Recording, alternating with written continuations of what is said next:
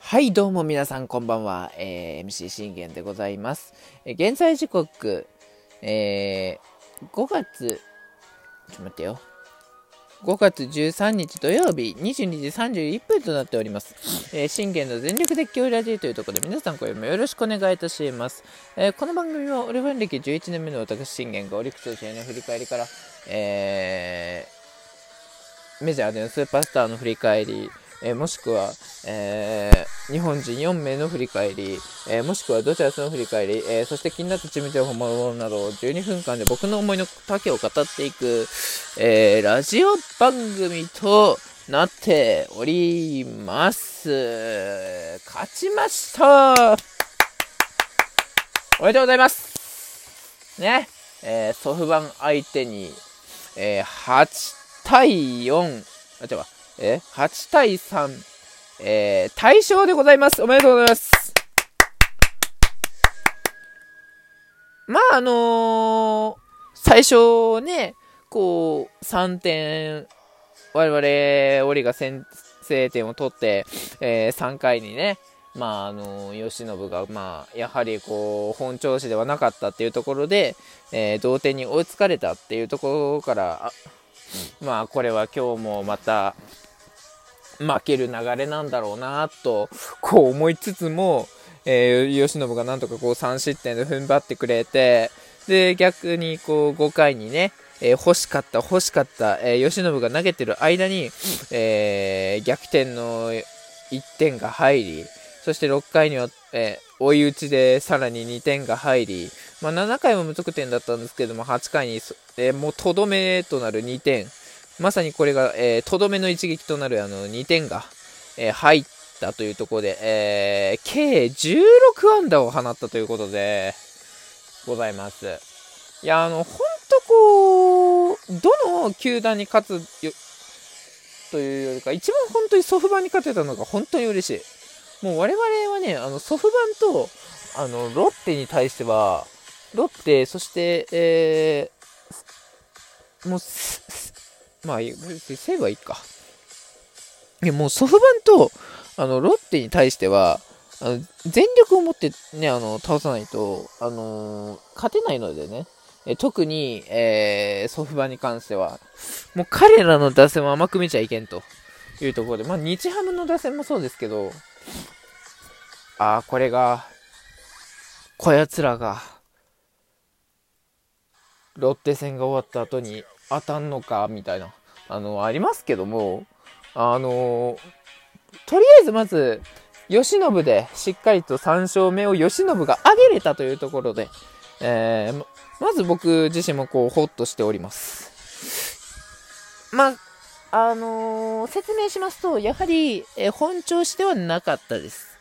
えそれを、まあ、こう、振り返っていきますと、えー、の、ま、立ち上がりとしまして、えー中村晃にね、レフトフライを、レフトフライを、まあ、し終わった後、えーやはり柳町に、えーツーベースを許すというところで、結局その流れを、今日流れをあの持っていったのは、結局柳町なんですよ。彼が、あのー、10 12球ぐらいずっとこうファール、ファール、ファールで粘ったんですね。で、最終的に、あのー粘られた末の、えー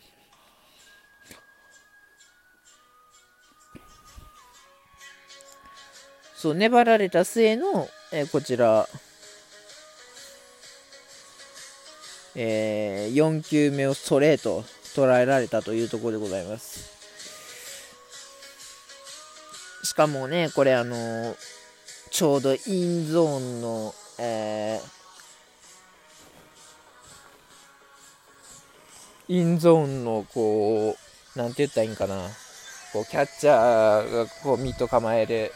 まさにこう、ね、低めをね、ついてったんですけども、その低めをね、しっかり、えー柳町が当てたというところで、まあ、やはりこう、苦しみましたよね。うん。まあ、しかし、えー、キーマンだった近藤健介をしっかりフォークで抑え、えー、ギータに関してはフォークで空振り三振を奪いましたというところでございます。まあ、これはまあ初回の立ち上がりですね。で、まあ、この初回の立ち上がりを見てても、やはりこう、あの慶喜のあの不調さっていうのはあの伺えれたんでもうどうであれやるしかないのでね我々に関しては。もうやるしかないのでうん。そういうところになってくるので、もう、あの、流れをしっかり、えー、勝ちきるっていうところを、えー、我々自身が見せつけなければ、えー、勝てないので、あのまあ、そういうところも、え視野に、ね、入れていかないといけないよっていうところですよね。で、えー、折り打線。えー、東浜はどうだったかと言いますと、えー、茶野くん、野口くんとこうアウトになり、まあ、中川くんがこう粘って8球目で、えー、死球を選びましたと。からのこれ、シュインデル君が空振り三振したんですよね。で、このシュインデル君の空振り三振は、えー、まあ、完全にシュインデル君のこの重心、この腰の重心が浮いてたんですよ、若干。彼、いつもね、あのー、腰の、腰の重心を、えー、決めきれないことが多くて、えー、しっかりとこう、タイミングよく、ね、あのこう、タイミングよく重心を下げることができれば、全然、ね、あの、長打だったり、えー、ホームラン打ってたりするんですけど、やっぱその、タイミングを今回ずらされたんで、東浜のその、ね、えー、カウントに合わされた結果の、えー、三振というところで、まあちょっとやはりシュインデル君自身も力んでたのかなっていう印象は僕自身も見て取れたので、ちょっと厳しいなと思ってたんですけども、3回、しっかりと、えー、トングーから作った流れ、ノーアウトから作った流れを、えー、まあ、ワンアウトに変わったんですけども、しっかりベニーが、えー、生かして先制、えー、からのギボッチがこれ、タイムリーで3点というところで、いきなり3点を我々が先制しました。おめでとうございます。あのー、この3点に関しては、あのー、本当非常にでかい3点で、まあ楽を言うならばもう1点取っといてもよかったよねっ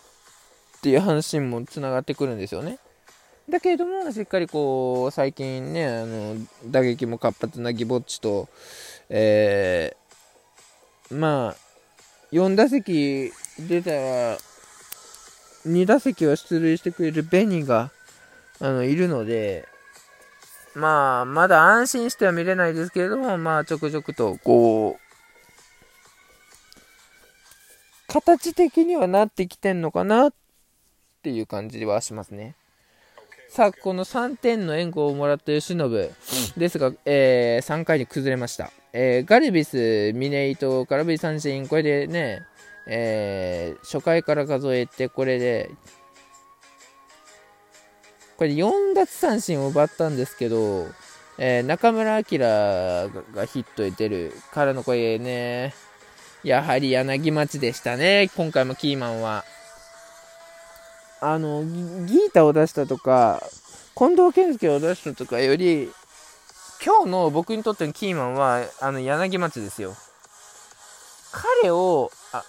彼に、あの、粘り気をさせないようなピッチングが大事だっていうところで、もちろんこう近藤健介、えー、ギータに回回られるのは、ね、我々としてもリスクありますし、怖いですけど、粘られる、どんな、あの、タイミングもこうね、しっかりとカウントで粘ってくる、あの、ファールでね、10球ぐらい粘られた、え、20え、近く粘られたんかな？もうだからね、柳町のこの粘られ、粘られ方で、あの、一気に、50球近く投げさせられてますから。もう3回で、あの、50球超えてるんですよ。超えてからの、えー、近藤にフォアボール、えー、ギータにこれ、えー、押し出し1点を許す。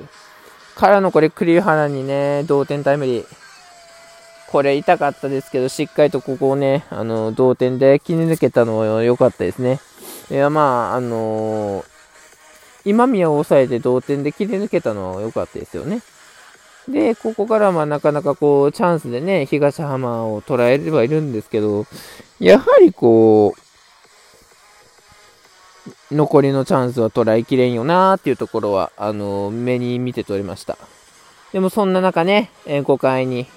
トングーが、えー、勝ち越しタイムリーを放ち、そして6回には、というところでございました。しっかりだから、6回、えー、3失点で投げ切りましたというところでございます。そして、えー、見事にね、えー、安部君、総一郎、えー、ワーニンと、えー、続き、そして打線が、え